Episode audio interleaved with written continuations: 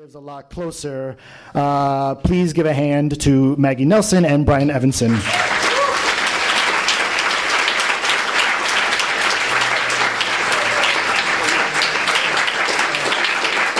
Um,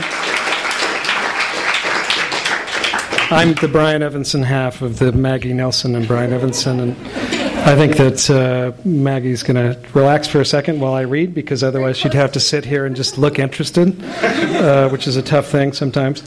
Um, I am delighted to be here. It's really a pleasure. I've been a customer of, of Skylight um, for, for um, you know every time I've been in Los Angeles. I used to live in in uh, um, Orange County years ago, and then uh, my sister lives uh, close by. So it's really a pleasure to be back here, and a pleasure to have just moved to California as well. I just left Brown University and took a job at Cal Arts, uh, which has been awesome. And uh, when people ask me about that, um, usually I just send them a screenshot of the weather in the two places, and that explains everything. I'm going to read you the title story for uh, uh, from a collapse of horses, which is the collection that just came out, and uh, uh then I think we're going to have a conversation after that. A collapse of horses. I'm certain nobody in my family survived. I'm certain they burned, that their faces blackened and bubbled, just as did my own. But in their case, they did not recover, but perished. You are not one of them. You cannot be, for if you were, you would be dead. Why you choose to pretend to be, and what you hope to gain from it, this is what interests me. Now it is your turn to listen to me, to listen to my proofs, though I know you will not be convinced. Imagine this walking through the countryside one day, you come across a paddock. Lying there on their sides in the dust, unnaturally still, are four horses. All four are prone, with no horses standing. They do not breathe and do not, as far as you can see, move. They are, to all appearances, dead. And yet, on the edge of the paddock, not twenty yards distant, a man fills their trough with water. Are the horses alive and appearances deceptive? Has the man simply not yet turned to see that the horses are dead? Or has he been so shaken by what he has seen that he doesn't know what to do but proceed as if nothing has happened? If you turn and walk hurriedly on, leaving before anything decisive happens, what do the horses become for you? They remain both alive and dead, which makes them not quite alive nor quite dead. And what, in turn, carrying that paradoxical knowledge in your head, does that make you? I do not think of myself as special, as anything but ordinary. I completed a degree at a third tier university housed in the town in which I grew up. I graduated safely ensconced in the middle of my class. I found passable employment in the same town. I met a woman, married her, had children with her, three or perhaps four. There's some disagreement on that score. And then the two of us fell gradually and gently out of love. Then came an incident at work, an accident, a so called freak one. It left me with a broken skull and, and for a short time a certain amount of confusion. I awoke in an unfamiliar place to find myself strapped down. It seemed to me, I, I will admit this too, it seemed for some time, hours at least, perhaps even days, that I was not in a hospital at all, but in a mental facility. But my wife, faithful and ever present, slowly soothed me into a different understanding of my circumstances. My limbs, she insisted, were restrained simply because I had been delirious. Now that I no longer was, the straps could be loosened. Not quite yet, but soon. There was nothing to worry about. I just had to calm down. Soon everything would return to normal. In some days, I suppose everything did, or at least tried to. After the accident, I received some minor compensation from my employer and was put out to pasture. Such was the situation myself, my wife, my children at the beginning of a hot and sweltering summer, crammed in the house together with nowhere to go. I would awaken each day to find the house different from how it had been the day before. A door was in the wrong place. A window had stretched a few inches, inches longer than it had been when I had gone to bed the night before. The light switch, I was certain, had been forced half an inch to the right. Always just a small thing, almost nothing at all, just enough for me to notice. In the beginning, I tried to point these changes out to my wife. She seemed puzzled at first, then she became somewhat evasive in her responses. For a time, part of me believed, uh, believed her responsible. Perhaps she had developed some deft technique for quickly changing and modifying the house. But another part of me felt certain, or nearly so, that this was impossible. And as, the, as time went on, my wife's evasiveness took on a certain wariness, even fear. This convinced me that not only was she not changing the house, but that daily her mind simply adjusted to the changed world and dubbed it the same. She literally could not see the differences that I saw. Just as she could not see that sometimes we had three children and sometimes four. No, she could only ever see three, or perhaps four. To be honest, I don't remember how many she saw. But the point was, as long as we were in the house, there were sometimes three children and sometimes four. But that was due to the idiosyncrasies of the house as well. I would not know how many children there would be until I went from room to room. Sometimes the room at the end of the hall was narrow and had one bed in it. Other times it had grown large in the night and had two. I would count the number of beds each morning when I woke up, and sometimes there would be three, sometimes four. From there, I could extrapolate how many children I had, and I found this a more reliable method than trying to count the children themselves. I would never know how much of a father I was until I counted beds. I could not discuss this with my wife. When I tried to display my proofs to her, she thought I was joking. Quickly, however, she decided it was an indication of a troubled mental state and insisted I seek treatment, which, under duress, I did, to little avail. The only thing the treatment convinced me of was that there were certain things one shouldn't say, even to one's spouse, things they are just not ready and may never be ready to hear. My children were not ready for it either. The few times I tried to fulfill my duties as a father and sit them down to tell them the sobering truth that sometimes one of them did not exist, unless it was that sometimes one of them existed twice, I got nowhere, or less than nowhere confusion, tears, panic. And after they reported back to my wife, more threats of treatment. What then was the truth of the situation? Why was I the only one who could see the house changing? What were my obligations to my family in terms of helping them see and understand? How was I to help them if they did not desire to be helped? Since I am a sensible man, a part of me couldn't help but wonder if what I was experiencing had any relation to reality at all. Perhaps there was something wrong with me. Perhaps I tried to believe the accident had changed me. I did try my level best, or nearly so, to see things their way. I tried to ignore the lurch reality took each morning, the way the house was not exactly the house it had been the night before, as if someone had moved us to a similar but not quite identical house as we slept. Perhaps they had. I tried to believe I had three, not four, children, and when that did not work, that I had four, not three, children, and when that didn't work, that there was no correlation between children and beds, to turn a blind eye to that room at the end of the hall and the way it kept expanding out or collapsing in like a lung. But nothing seemed to work. I could not believe. Perhaps if we moved, things would be different. Perhaps the house was, in some manner or other, alive, or haunted, maybe, or just wrong. But when I raised the idea of moving with my wife, she coughed out a strange barking laugh before enumerating all the reasons that this was a bad idea. There was no money and little prospect of any coming in now that I'd had my accident and lost my job. We bought the house recently enough that we would take a substantial loss if we sold it. We simply could not afford to move. And besides, what was wrong with the house? It was a perfectly good house, she said. How could I argue with this? From her perspective, of course, she was right. There was no reason to leave. For her, there was nothing wrong with the house. How could there be? Houses don't change on their own, she told me indignantly. This was not something that reason could allow. But for me, that was exactly the problem. The house, for reasons I didn't understand, wasn't acting like a house. I spent days thinking, mulling over what to do. To get away from the house, I wandered alone in the countryside. If I walked long enough, I could return home sufficiently exhausted to sleep rather than spending most much of the night on watch, trying to capture the moment when parts of the house changed. For a long time, I thought that might be enough, that if I spent as little time in the house as possible and returned only when exhausted, I could bring myself not to think about how unsound it was, that I would wake up sufficiently hazy to no longer care what was where and how the house differed from before. That might have gone on for a long time, even forever, or the equivalent.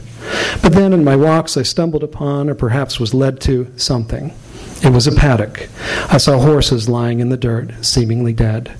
Couldn't be dead, could they? I looked to see if I could tell if they were breathing and found I could not. I could not honestly say if they were dead or alive, and I still cannot say. I noticed a man on the far side of the paddock filling their trough with water, facing away from them, and wondered if he had seen the horses behind him, and if not, when he turned, whether he would be as unsettled as I. Would he approach them and determine they were dead, or would, he, would his approach startle them to life? Or had he seen them dead already, and had his mind been unable to take it in? For a moment I waited. But at the time and the moment, there seemed something more terrible to me about the idea of knowing for certain that the horses were dead than, that there, were, than there was about not knowing whether they were dead or alive. And so I hastily left, not realizing that to escape a moment of potential discomfort, I was leaving the forever in my head as not quite dead, but in another sense, nearly alive. That to leave as I had was to assume the place of the man beside the trough without ever being able to turn and learn the truth. The days that followed, that image haunted me. I turned it over, scrutinized it, peered at every facet of it, trying to see if there was something I had missed, if there was a clue that would sway me toward believing the horses were alive or believing they were dead, if there was a clue to reveal to me that the man beside the trough knew more than I had, than, than I had believed, to no avail. The problem remained insolubly balanced. If I go back, I couldn't help asking myself, will anything have changed? Would the horses still, even now, be lying there? If they were, would they have begun to decay in a way that would prove them dead? Or would they be exactly as I had last seen them, including the man still filling the trough? What a terrifying thought. Since I'd stumbled upon the paddock, I didn't know exactly where it was. Every walk I went on, even every step I took away from the house, I risked stumbling onto it again. I began walking slower, stopping frequently, scrutinizing my surroundings and shying away from any area that might re- remotely harbor a paddock. But after a while, I deemed even that insufficiently safe and found myself hardly able to leave the house. And yet, with the house always changing, I couldn't remain there either. There was, I gradually realized, a simple choice. Either I would have to steel myself and return to confront the horses, or I would have to confront the house. Either horse or house, either house or horse. But what sort of choice was that, right, really? The words were hardly different, pronounced more or less the same, with only one letter having accidentally been dialed up too high or too low in the alphabet. No, I came to feel, by going out to avoid the house and finding the horses, I had, in a manner of speaking, simply found the house again. It was, it must be, it was, excuse me, it must be that the prone horses were there for me, to teach a lesson to me, that they were meant to tell me something about their near namesake, the house. The devastation of that scene, the collapse of the horses, gnawed on me. It was telling me something, something I wasn't sure I wanted to hear. At first, part of me resisted the idea. No, I told myself it was too extreme a step. Lives were at stake, the lives of my wife and at least three children. The risks were too great. But what was I to do? In my mind, I kept seeing the collapsed horses, and I felt my thoughts again churn over their state. Were they alive or were they dead? I kept imagining myself there at the trough, paralyzed, unable to turn and look, and it came to seem to me my perpetual condition. In my worst moments, it seemed the state not only of me, but of the whole world, with all of us on the verge of turning around and finding the dead behind us. And from there, I slipped back to the house, which, like the horses, seemed in a sort of suspended state. I knew it was changing, that something strange was happening. I was sure of that at least, but I didn't know how or what the changes meant, and I couldn't make anyone else see them. When it came to the house, I tried to convince myself I could see what others could not, but the rest of the world was like the man filling the horse trough, unable to see the fallen horses. Thinking this naturally led me away from the idea of the house and, and back instead to the horses. What I should have done, I told myself, was to have thrown a rock. I should have stooped and scraped the dirt until my fingers closed around a stone, then shied it at one of the horses, waiting either for the meaty thud of dead flesh or the shudder and annoyed whicker of a struck living horse. Not knowing is something you can only suspend yourself in for the briefest moment. No, even if what you have to face is horrible, is an inexplicably dead herd of horses, even an, inex- even an inexplicably dead fa- family, it must be faced. And so I turned away from the house and went back to look for the paddock, steeling myself for whatever I could find. I was ready, rock in hand. I would find out the truth about the horses and would accept it, no matter what it was. Or at least I would have. For no matter how hard I looked, no matter how long I walked, I could not find the paddock. I walked for miles, days even. I took every road, known and unknown, but it simply wasn't there. Was something wrong with me, I wondered? Had the paddock existed at all? Was it simply something my mind had invented to cope with the problem of the house? House, horse, horse, house, almost the same word. For all intents and purposes, in this case, it was the same word. I would still throw a rock, so to speak, I told myself, but I would throw that so called rock not at a horse, but at a house. But still, I hesitated, thinking, planning. Night after night, I sat imagining coils of smoke writhing around me, followed by rising flames.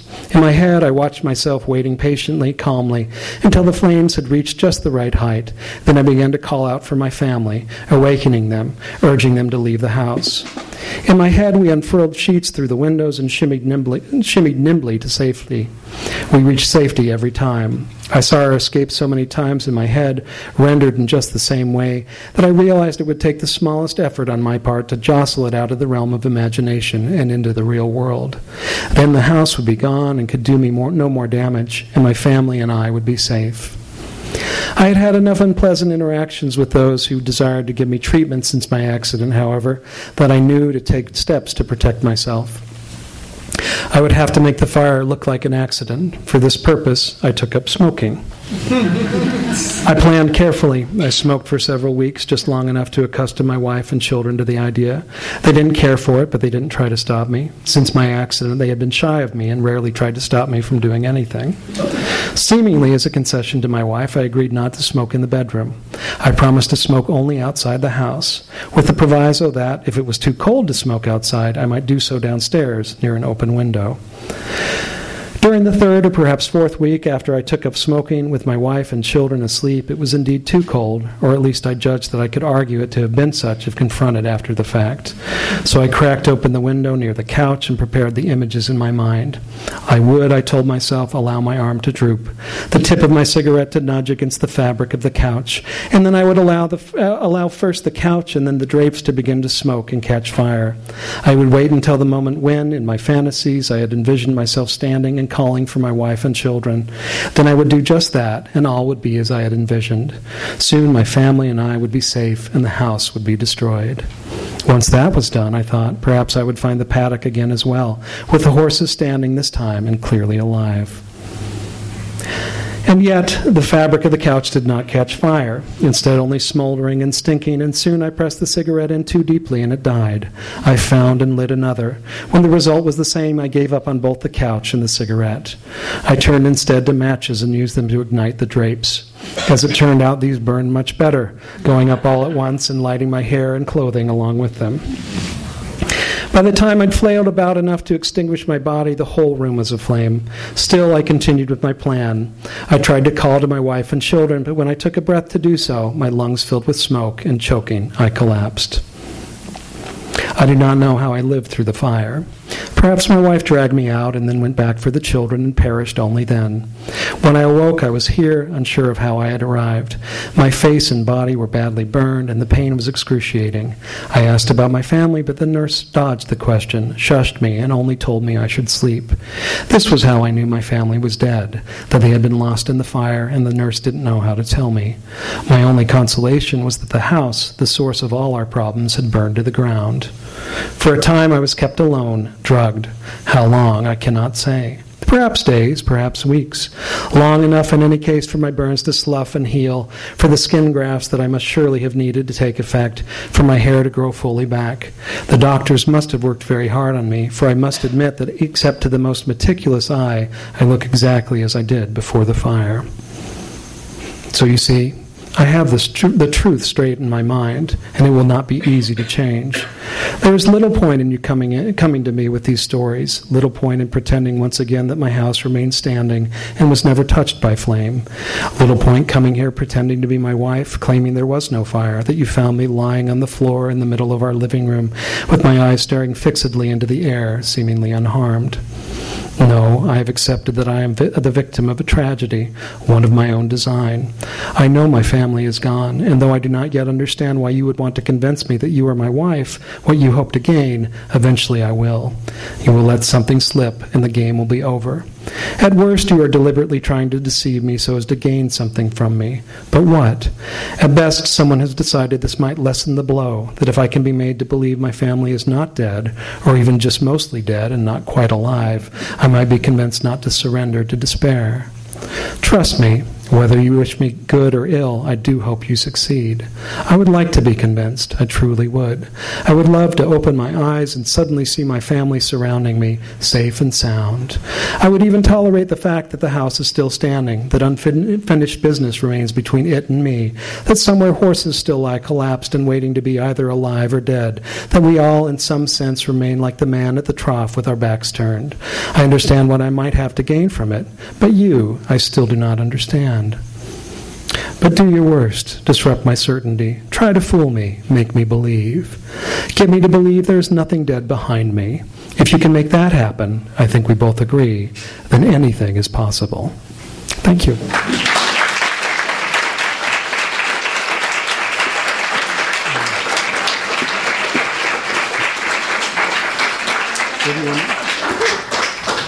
Awesome. Is that okay? Yeah. Wow, look, everyone has a grown in number.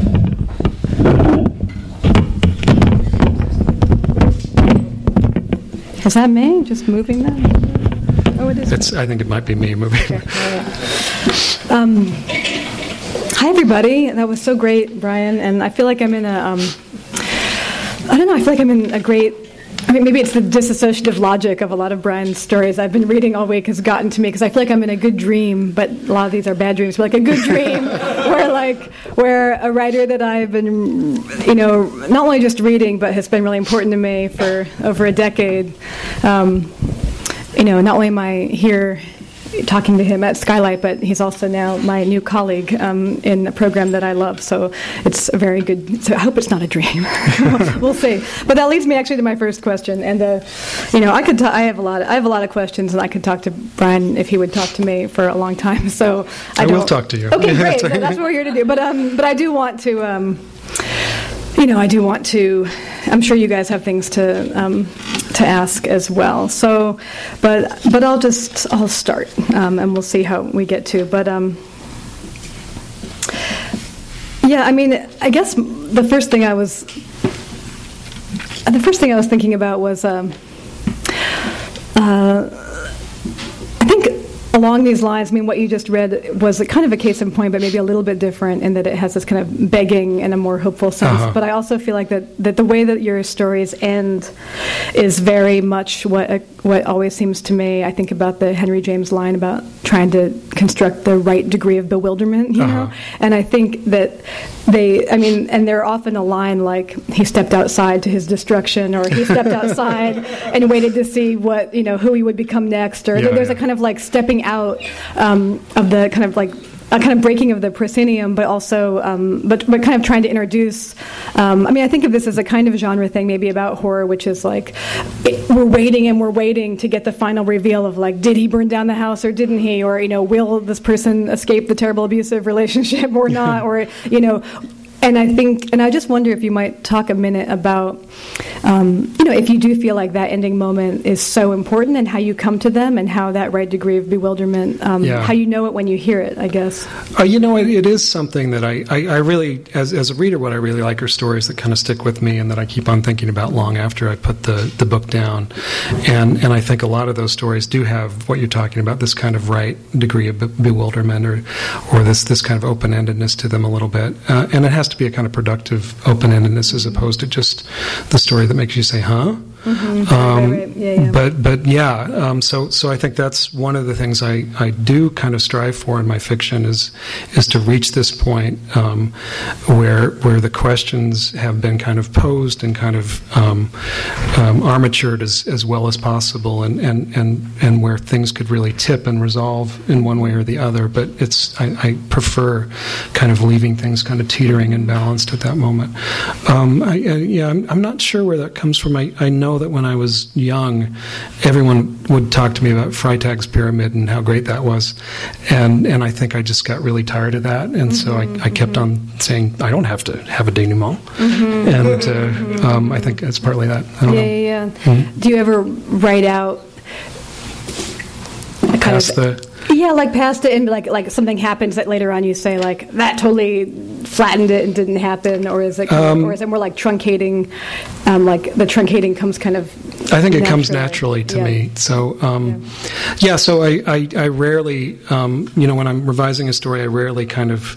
I think the structure is often in place by the time I finish the first draft, but then Yeah, yeah. then it, it kind of tightens or expands in different parts of it um, for for pacing and other reasons. I spend a lot of time working on the language, and um, but but that basic shape or structure, there is a moment when I just think, okay, that's the That's end. it, yeah.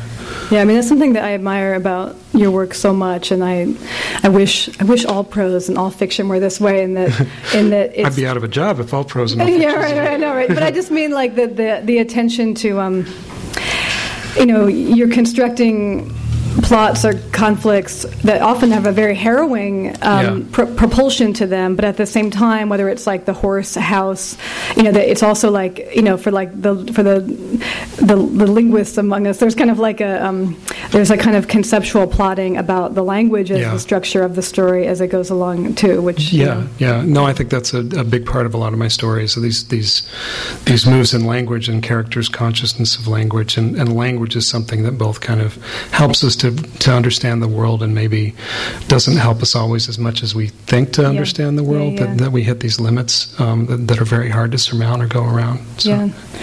I mean, maybe on that about understanding or facing. I was um, a lot of you probably read that Brian had the, a great uh, profile in the New Yorker that went up online yesterday, and there was one great story in there about. I hope it's fine. I mean, it's, Yeah, yeah, it's can- printed, whatever. but like, but saying that, like in graduate school, like in uh, like a computer lab that you were writing, and someone like that you weren't aware that it was uh, arduous, uh, strenuous psychic labor, and then someone was saying, like, "Are you okay?" Because you were actually shaking as you Yeah. were writing out the story. But that made me think when you were reading about the in that title story in particular, with this um, drama about whether or not the person's going to turn around and face whether the horses are dead or alive and kind of face it. And it made me think about, you know, the role that. Um, I guess just in writing, uh, particularly maybe about violence in general, which is this kind of. Uh, you know, how do I say it? This kind of balance between like a kind of compulsion to face it, like look at it um, straight up, and then obviously all the kind of um, uh, kind of puffier like horror tropes of, of conjuring things that we Uh-huh. don't actually see. But I just wonder, I guess, you whether it's violence or just this notion of facing it, if you feel like things have changed for you as a writer, like. Does the shaking continue, or is the shake? does the shaking indicate that you're onto something good, or Yeah. is it, I don't know. Well, so so that story that that um, that gets talked about in that article that I was working on that that happened was the story, of the Munich Window, which is from my first uh, collection, um, um, Altmann's Tongue, and it's a long story. It's a story that's that's kind of um, told by this very kind of um, unreliable and deluded and intense guy who seems to be involved in some pretty awful stuff that he's not telling people exactly what.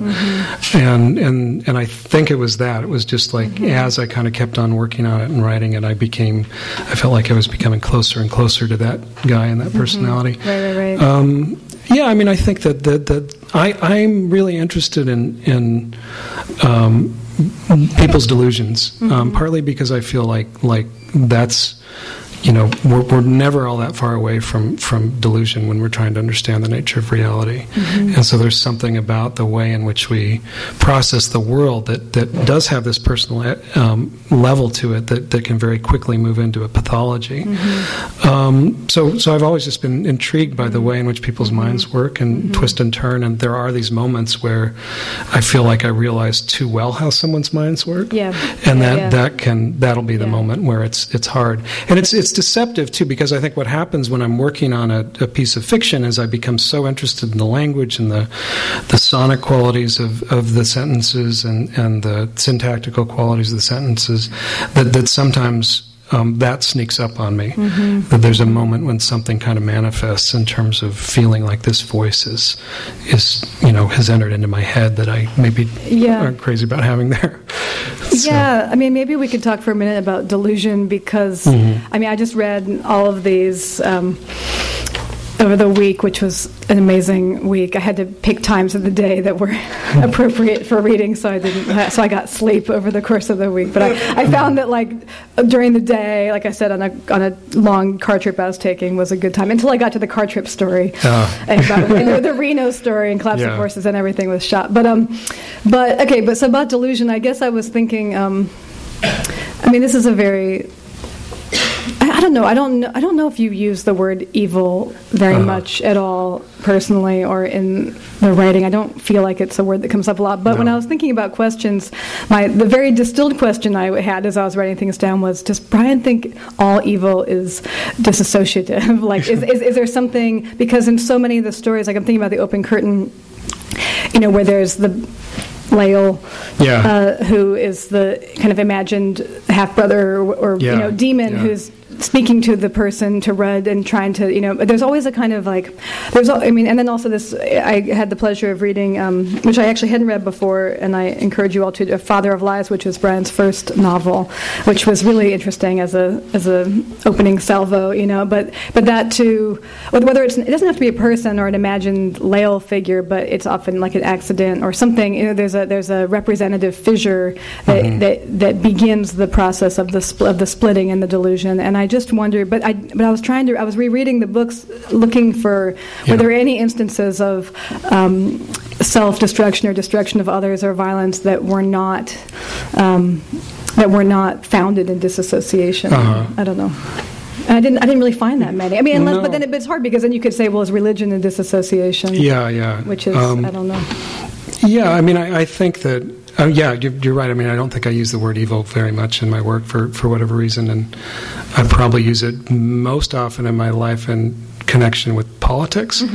um, but but I, I do think it's, I, I guess I feel like, like that. Um, I mean, that's a really good question. I mean, I feel like in, in some ways that notion of, of whether something is evil or, or not is is in some ways beside the point because I think if you if you call something evil, then you you also give yourself an alibi in terms of feeling like you don't have to understand it mm-hmm. fully. Mm-hmm. It's like, oh, that's evil. I, I know what that is now, mm-hmm. um, and and so so I, I think that may be one of the reasons I avoid it.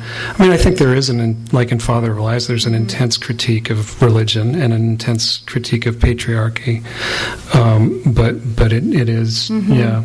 Um, it's it's not it's polemical, but it doesn't quite get to the Mm-hmm. point of calling, for instance, the main character in that um, evil or good. Or Yeah, yeah, I think yeah. the psychiatrist does call him evil at one point, right But but that's you know you have to decide. Mhm. Yeah, I mean, maybe that's also another question I had about patriarchy because I think um, uh, some of my students who were here, we were reading Octavia Butler's uh, Blood Child just yesterday, I think, in class, and we were talking about um, that title story, and we are talking about the way that, I mean, I posed this question, and I think it was posed by them too, but in that story where there's a kind of, um, I mean, it's this is typical Butler, but where there's a kind of gender switching, so it's a kind of matriarchal alien in this story who's um, who's enacting the um, the power rituals that result in harvesting these human bodies for Mm-hmm. Yeah, grubs, you know, and whatever. I'm sure I won't go into it for those of you who haven't read it, but um, but the point is, is that so we were talking about is there,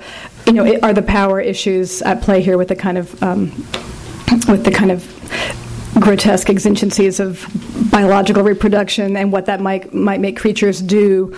Um, and to, what- to what extent are they detachable from gender um, relations? But I was, but in your books, you know, I mean, there are a couple stories in Collapse of Horses where I love the one cult where the Tammy, I think is her name, who's like Uh-huh. the evil, abusive, not evil, but Yeah. like you know, whatever. she, she's you know, she's like the one you're rooting for the main character to get away from, but he he does not. Um, but for the most part, you know, I think because of the critique of patriarchy that you're involved with. Um, it, it does remain. It seems like there's a fundamental, you know, kind of Uh-huh. triangle of like patriarchy, disassociation, and um, and violence. And I just wondered if you felt Yeah. like. Um, Yeah, that's the kind of unholy trinity of my fiction. Right. But I mean, I guess I just felt like, do, like you know, do do you feel like the patriarchy part of that Uh-huh. is? Like, can you imagine ever? I don't know. Like, does does it have to go with it? I guess is it. Uh, no, I don't think yeah. it has to, and I think I think over time that's changed for me. I think that that Altmann's Tongue and and Father of Lies in particular really focus on that, and then other books have have a different level of focus on it. There, there, it is often something that is the case in the work. I Yeah. think. Yeah, yeah. Um, but but the the prominence of it shifts. Yeah. I think a little bit. Yeah. And there are, you know, I think. I, I have in, in some of my books of stories. There's, uh, I guess, in Fugue State, there's a story called Younger, which is about you know, um, two two girls who feel like they've been abandoned in a house, and another story um, uh, that, that's very similar to that, um, called Girls in Tents, and and that's kind of my attempt to, to move into a different sort of space and think about Yeah. childhood as as as this space that. You know, is, is, is like a non-pathological delusion, yeah. if that makes yeah, sense. Yeah, yeah, yeah. Um, yeah. and uh, uh, but also I think that you know the, and in those stories the um, patriarchy, if it's present, is only present because the the, the parents are, are absent or Right. gone. Yeah. Yeah, I mean, I'm thinking of the story. I can't remember the title of the, the with the sadistic play that the two boys Yeah. underdo undertake in the finger Yeah. cutting and, Yeah, and yeah. this. What's that? Which one It's was called the punish. The punish, exactly. How could I ever forget? How could I ever forget? um, but the punish, and then I was thinking about that with the ex-father from The Wavering Knife, which is one of my all-time favorites of your stories. And I was thinking about how it is true that when there are children. This is a little bit happens in what you just read, Collapse of Horses, Yeah. but but but that the whatever kind of gnarly um, unspooling is happening, often the children are trying to kind of set something right. Yeah. And they know that it. They and the last line I think of the ex-father is, you know, and that would show the father that every, you know, Right, that, that would set everything right. But of course, you know that everything is Right. that will not set everything right to reenact this mother's Yeah. suicide. You know, that will not go well. But right. you, but you, but but but there's a. But I feel like there's some of the most you know affecting. Right, right. I mean, but that Yeah. that attempt to actually change something or do something Yeah. and feeling helpless, but still, you know, maybe very wrongly approaching how to get out of that, but still still trying. I find really, really moving and admirable. Yeah. So Yeah. yeah. Yeah, no, the, the older sister of that story, I think, is a great Yeah. hero Yeah, me too. in literature. um, uh, you know, I guess. Well, maybe I was thinking about this is kind of related to the patriarchy question about about some of the women. But in that story, I mentioned cult Uh-huh. I was thinking about, and this is a little bit true of Collapse of Horses too, but I love it how, like, you're thinking, you read like a really violent story and you think, okay, this is really difficult or hard to take, but then you reach a story where, where in that story, just, I mean, she does, has stabbed him with a small knife before Yeah. the story begins, but most of the story is just the horror of like codependency Yeah, or like yeah. abusive relationships, and it's very, like, I found it like much more like upsetting in, in some ways, and I wonder what, how it feels differently for you to write. Yeah. I mean, it definitely feels different um, for me to write those sorts of stories, and and uh, but yeah, they, they are upsetting just a whole different way. and then I think part of the way of when I when I put the collection together, it's trying to figure out kind of a, a texture to it or a Yeah. path from from different sorts of Yeah. um, stories to you know back and forth. So I mean that story. I mean it's funny. This collapse of horses. A lot of the stories in here um, began with either stories told f- to me or or little things that I'd read or or things I'd experienced. Um, and that that's much more so the case than my other work. Even though I think that you know the stories are weird enough that it's a little hard probably to perceive that. Yeah. Yeah. So, but like past Reno, which is the car trip story you were talking about, Right. like a lot of the little details of that story are things that were when when my my wife and I were traveling before she was my wife. We're traveling across Nevada. We we came to this. Um, Convenience store just outside of Reno jerky. that had yeah had just so much beef jerky.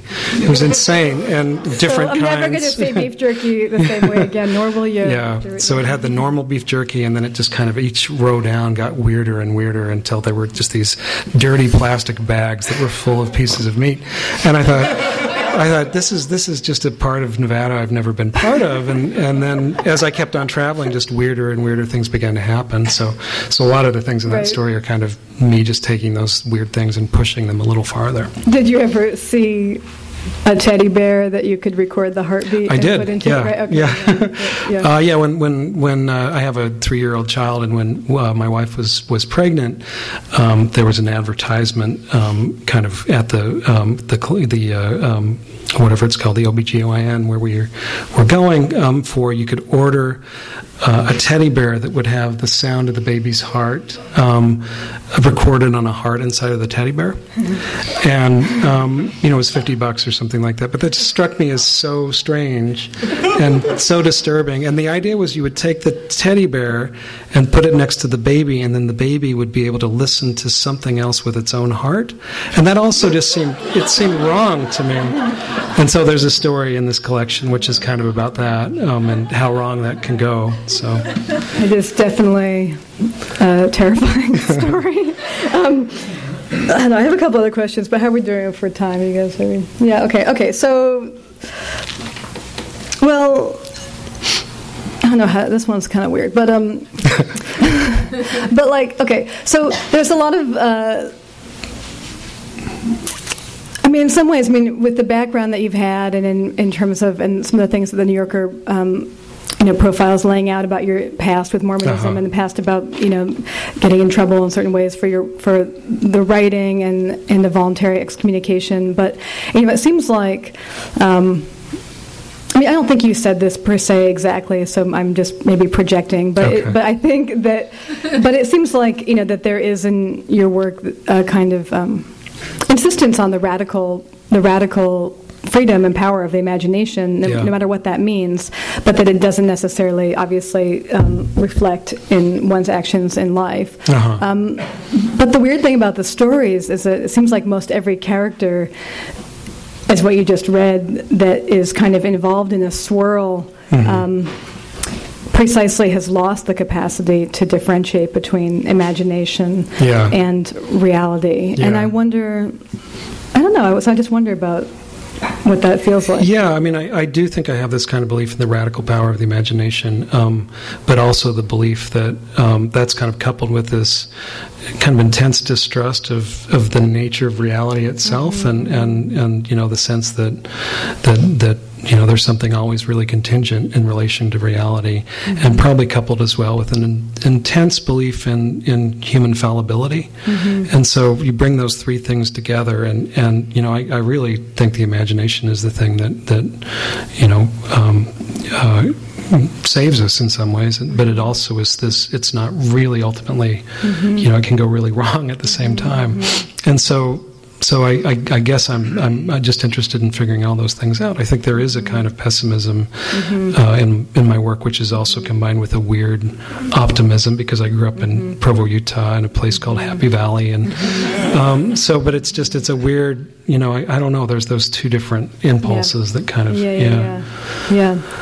Um, so I don't have a good answer for that. No, that's not. It wasn't even a question, but so, but you know, but I think No, that's good. I don't know. I mean, this, this last thing I think I'll ask, which is maybe jumping the gun a little bit, that Brian and I are going to do a panel um, Mm-hmm. at AWP about more centered on violence and writing, but you know. When I first started reading Brian, I was trying to work on violence, you know, in my own writing and work, and it was very revelatory and provocative to read of his oeuvre. And I think that, um, but one thing I thought, have thought about living in this town, which is a, you know, Hollywood town, and you've just moved here, but you know that there's like a very, um, that there are things that literature does with violence that the, vi- the visual image, um, be it moving or static, or, that is very different. And I just wondered if you, um, if there was a lot of traffic for you between. Uh, I mean, I, I know how deeply that you read in literature and global uh-huh. literatures and different things. And is there, do you take, do you see things, especially with violence, that are very distinct between the visual use of it and literary use? And are those, in, are those, is it generative Yeah. to you the difference, or do you mostly are you not really interested? No, in no, I, i'm quite interested. I think it is it is generative. I'm actually I'm teaching a class right now, which is on um, um, it's called uh, I don't remember what it's called, terror and something else, um, and and it ends up being about uh, uh, um, you know horror fiction, and then also um, we're showing some films as well, and thinking about you know what what's fiction able to do on the page that just you know you you can't do without a kind of transformation or sea change and uh, in images. I mean, there's some things that film is incredibly good about. I'm, I'm, I, I watch a lot of film and enjoy it quite a bit, and there's other things that I think fiction is really good about. And there's there there is a very different effect in terms of you know some of my work does have fairly violent images. Um, but but it's different to take it in as language as opposed to as as, as visually. So um, you know there definitely is a, a transformation that potentially occurs there um, for for better or for worse. Mm-hmm. Um, you know I think some filmmakers are really able to take advantage of that. Mm-hmm. Um, you know some something like In Bruges is mm-hmm. very good at taking something that's incredibly intense and gory these moments and making it still kind of work in its context. But but you know it doesn't always work. You know, and so I mean that's that's one thing. I mean is thinking about. Um, you know, is, is is as you move from one medium to, to another, things really do potentially change quite a bit. Yeah, I mean, I think about, I can't remember the name of the play that's up right now, but I was just reading about it the other day. But when things become theatrical and communal as opposed to kind of the solitary experience of reading, Yeah. um, there can be this, you know, the play that's up now is kind of like, you know, they're kind of like, I was just listening to the guy on the radio saying, you know, like, it's really gross and the stuff they're doing, kind of like, you know, more than. Uh-huh. Pillowman stuff, whatever. I don't know what they're. I can't. You guys probably know what I'm talking about. I don't even know what I'm talking about. It's like some, and it's some NPR drive. But anyway, but he was saying like we judge our success by how many. Like if someone walked out, that means we must have really been doing hmm. something because they couldn't take it. You know. And I'm kind of like, yeah, that's a that's a pretty easy bar to So if hit. no you one- know? no one comes yeah, anymore, exactly. then you're totally well, like I mean, as someone said about like a Tarantino movie, you're like, yeah, like you scalp someone on film and you're probably going to get a reaction. Like it's kind of that's pretty quick. But I guess with reading, it's interesting to me that like um, Mm-hmm. you you you don't you don't have that kind of theatrical sense of what kind of reaction that you're gaining from from a reader. And I know Mm-hmm. with your books, I've I mean, the open curtain took me. You know, I read it really ravenously the first Yeah. two parts, and then the third part of that, which is you know very brilliant and very difficult. You know, I was so worried because I liked the girl in the second section Yeah, so yeah, yeah, much, and I was yeah. so worried about what was going to be her fate Yeah, that yeah. it took me like one to two weeks to build up the strength to read Yeah. the third section. You know, but that's the kind of, um, but those kind of temporal experiences of writing, um, and I had to kind of like trust you Right. enough to like I had to like think for two weeks, like if I trusted you enough to read the third section, you know. But like that's not possible in visual media. Yeah, Um, yeah. No, it, it is a different sort of thing, and it, it, there's a different kind of speed to it. I mean, Yeah. it is interesting the way that, that a lot of books kind of. Um, this is what I kind of began with, but a lot of books um, kind of continue to work on you after you put them mm-hmm. down, and, and so there is this this kind of interesting thing that can happen where a book kind of just keeps on playing out in your mm-hmm. head or keeps on changing and modifying, mm-hmm. and and I think often that the books the books that I really like are these books that that I just keep thinking about mm-hmm. and that, that have a kind of complexity to them that, that that that keep me kind of returning to thinking about what I've just mm-hmm. experienced. And and I think that's it is they're intensive and they're experiential and mm-hmm, and you know not gratuitous as the other thing I feel like. Like I, I do like to feel like even if the moments that are violent in my work are there's there's a reason that they're there and that they're doing something. So. Yeah, maybe we, let's take some questions, you guys, for Brian that you have. Yeah. yeah. Um, so I get this sense, and maybe this is a question for both of you because I know you've, you've written this, this But so it seems that, like I get the sense that the point is not that you're upset by reading this, but like, what do you think is on the other side of reading this? Right. Is that, like, if there's something, what do you think? You know, I, I think that that work should should change you. It should should make you think about what it means to be human, and it should should put you in a position to understand it better. It should kind of increase your your empathy. Um, you know, all, all those sorts of things. And you know, I, I often think of it as, as kind of you know you, you're undergoing something. So it's it's that you're you're you're you're moving through something that that does have an effect on you. And you know, we think about this with experience all the time. A lot of things that we go through that are really difficult are the things that are most formative, formative for us and that really do make us into interesting people.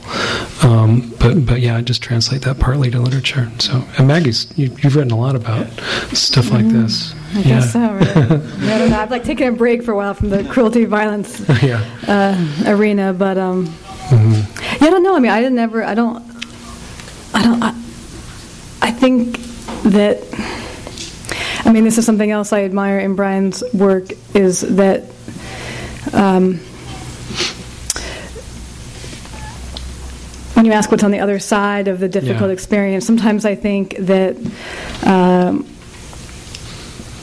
what am I trying to say? People talk about this a lot with horror movies that like it, that, that you know we can be mutilated or you know like we, we can we, we are walking around in these bodies of, of blood and bone and, and things do happen and I think that in say like my book the red parts or something, which is very much about kind of going to this courtroom trial with my mother and sitting with her while she kind of refaces these autopsy photos of her sister who was murdered. It's kind of like, um, well, the thing I admire in Brian's work, I guess I want to say, is that I think that it, especially if you read it kind of in total, can make a kind of argument that there that the things that are found in darkness or in puncturability or in mutilation are not only things that are related to just you know evil or, or ill doing. They're also just part of um, they're part of uh, being in this bag of bones, you know, and that and that they're often made most manifest to us via violence, but that all all interest in such doesn't need be pathological mm-hmm. because darkness is a part of our, our, our birthright, I guess. Yeah. And, and, that was something I think I, I, kind of grew up with. I mean, there's there's lots of things that Mormonism gave me that I, I kind of wish it hadn't given me. but but one thing is, you know, growing up, uh, uh, Mormon um, church leader Brigham Young. Um, at a certain point in his journal discourses suggested that you know everything is worthy of attention everything in heaven and everything in hell and everything in between. And i think i took that more seriously than probably any other mormon did. So yeah. I, I, guess i took the hell part the most seriously. So. Other people questions? Yeah. Amanda or go oh, ahead over go ahead. oh Hi. Um, so back to what you said earlier about um, evil being kind of the, the way that people uh, choose not to understand something different, mm-hmm. uh, that is interpreted that way. In your own writing, what's the difference between, uh, or where does the line lie between evil and the uncanny? Is there a difference, or does something uncanny always lead to something evil? Oh, you know, I, I, think so much of my work is uncanny, and so much of the work is about these characters who um, the world starts to seem stranger and stranger to them, and and I would say very few of those characters are actually, you know, evil. Um, you know, I just I feel like for me, that's kind of the basic condition of being in the world. Is we, we spend a lot of our time ignoring the fact that the world's uncanny, mm-hmm. and then and then suddenly you're put in a position where it's very hard not to think that it is. So I, I talk a lot about um, this experience I had when I was just walking through a parking lot, kind of at, at, in the evening, and and seeing a kind of movement on the side of the parking lot, and, and realizing there was a bird over there, and as I got closer, realizing it was moving stranger and stranger, and wondering what was going on with it, whether it was injured or you know why it was moving in this erratic fashion, and wondering if it was trying to protect its young or you know what was happening, and then you know got closer and closer, and then finally realized that no, it wasn't a bird at all; it was a leaf. Um, and there's that moment when you suddenly realize this, and you just have to revise the world as you've understood it. And the thing that happens, which I think is so interesting, is that consciously, irrationally, I can recognize, yeah, it was a leaf all along, but in part of my head, it's still a bird. Mm-hmm. And and that's you know that residue is is just something that I'm really intrigued by. So there's there's these moments. I think anytime you have an experience that seems uncanny, it kind of ties into these other experiences you've, you've had um, that have made the world this this kind of you know uncanny place. So, so I, I see it as more not necessarily related to evil as, or, or good, just related to, you know, how we live in the world and awareness or level of awareness. Because mm-hmm. one of the, the terrible things about knowledge is that, you know, if the, the more certain you want to be of something, the less certain you become. The more you scrutinize it, um, the, the, the, the more flawed that notion that you can ever know something completely seems to be. And so, if you know, kind of on a casual basis, it's like totally functional. We can go through the world. I know I can go out and drive my car home, and it's not going to turn into a bird or a leaf. But on another, on the other hand, it's like you know these odd moments. Um, you know, I, I, try to be really attentive to those moments in which the world is starting to become strange for some reason. Man, did you ask? Um, my question is a bit convoluted, but hopefully leads on. Sure. Saying, um, when I was hearing you read the story, I kept thinking, obviously, I was thinking a lot about um, the pathology to yeah. suspicion or the pathology of um, doubt. Yeah. And uh, also what becomes manifest as, as what I see as another pathology, the, out of the other side, like the pathology of certainty. Yeah. And um, I was I couldn't help but create my own analogy there about uh, like space of the political. Yeah. In the sense that we traditionally think of the intellectual left as like critical and suspicious and like uh-huh. dismantle the foundations of the establishment and so on. Um, we typically think of like a right-wing conservatism as cons- conserving right. foundations, right. being more assured. Yeah. And uh, you know, we're always, uh, you know, you say the right, the right have the right rhetoric. Uh-huh. You know, because the, the right wing seem to be able to kind of convince us more assuredly yeah. what what we should be scared of. Yeah, yeah. So I, I was thinking about um, the vectors of horror yeah. through those pathologies. And it seemed that when I thought of my political analogy, that we're in one horror of the pathology of suspicion, which is like a crisis or stasis, yeah. very private. Yeah. And then it kind of comes out or exceed, exceeds itself into this violent horror of yeah. public mm-hmm. assurance. Yeah. And it's like if I was to read that as a political narrative, it would tell me that you know, the left is one horror, but the right you know, yeah, yeah. Vectors of horror that, that kind of sustain right. the level of human society. Yeah, no, I, I well, I completely agree, and it's it's a, it's it's like these two extremes that it's hard to figure out a kind of path through sometimes. And you know, I think the a collapse of horses the thing that happens in that story is he kind of keeps on, you know, vacillating back and forth. It's like is horse or house, and wait, no, maybe they're the same, and he's trying to figure out a way. And then finally, he just gets to the point where he's like, all right, I just have to burn something. and you know, I, I, think for some reason that's an impulse in a lot of my stories. There's Last Days, which is one of the other books that was just released with this, uh, is about a character who seems to be kind of trapped between these two cults, and um, and eventually he just decides that he just if he just destroys both of them, then, then maybe he'll be okay. Um, so, so that kind of moves into this other sort of pathology. But I think you're completely right. I mean, this is the tricky thing: is this this kind of private internal doubt? Um, you know, how do you get from there to a kind of engagement? Uh, and and that's it's a huge question, and I, I, think a lot of people do it by just, you know, I think you just get to the point sometimes where you just there's nothing else to do. It's like you've got to, rather than thinking I'm going to act in some way, and and very often as a result, the acts. Act, act, actions end up being very, very blunt almost. So, I mean, I think there there is a funny movement from from um, you know the political left into into something that's very close to anarchy sometimes if that makes any sense. Um, I don't know that I understand it all. I think you probably understand it quite a bit better than, than I do. Um, but I'm, I'm really intrigued by it. So I, I, I basically have said I have no um, I don't know. So but it's a good good question, and I think it is true that. I mean, I think some of my work does deal with that other kind of right wing problematic, this this intense certainty um, that that seems to to most of us in, intensely misplaced. Um, Father of Lies probably deals with that more than anything else, but but it doesn't really provide all that much of a solution to it either. So, one more question. We're being told. So there's like a strong part of the psychology of the character in your story. Yeah. I'm wondering like about the uh, like there's kind of like a Schrodinger's cat aspect to the story. Oh yeah. Like, is mm-hmm. for and doesn't know until he looks. Yeah. Do you think about that when you? Yeah, yeah. Yeah, I do absolutely.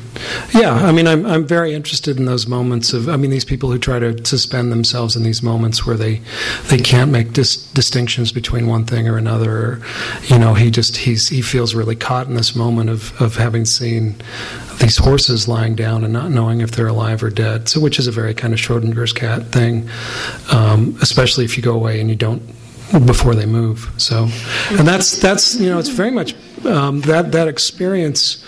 Uh, my wife's a young adult writer, and she talks about a little bit like she was with me when we went to Golden Gate Park in the paddock there, and saw four horses lying on the ground, and and that was it. Uh, every horse was on the ground, um, and I'd never seen a horse lie down before, despite growing up in the West. Um, she had had grown up on a farm, had never seen a horse lie down before, and so it was just it was really weird. And so your initial response is, you know, I should have just thought these are hippie horses. We're in San Francisco, but but we, um, you know, we, you just think, all right, what's what's wrong here? The world is doing something I don't expect the world to do, and how do I think about this? And my initial thought is, you know, maybe they're dead.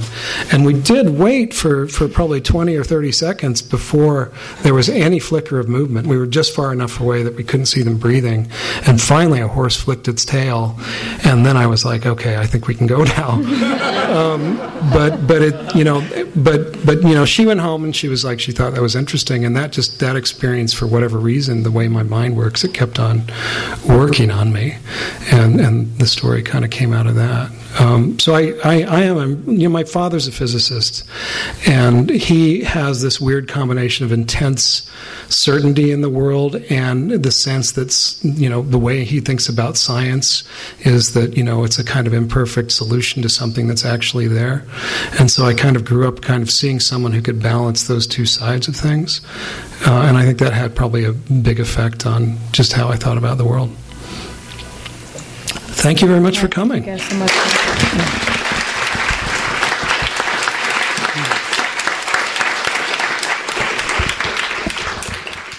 You've been listening to the Skylight Books author reading series. Don't forget that you can listen to this and all of our other great podcasts at skylightbooks.com. Thanks again for stopping by, and we hope to see you soon.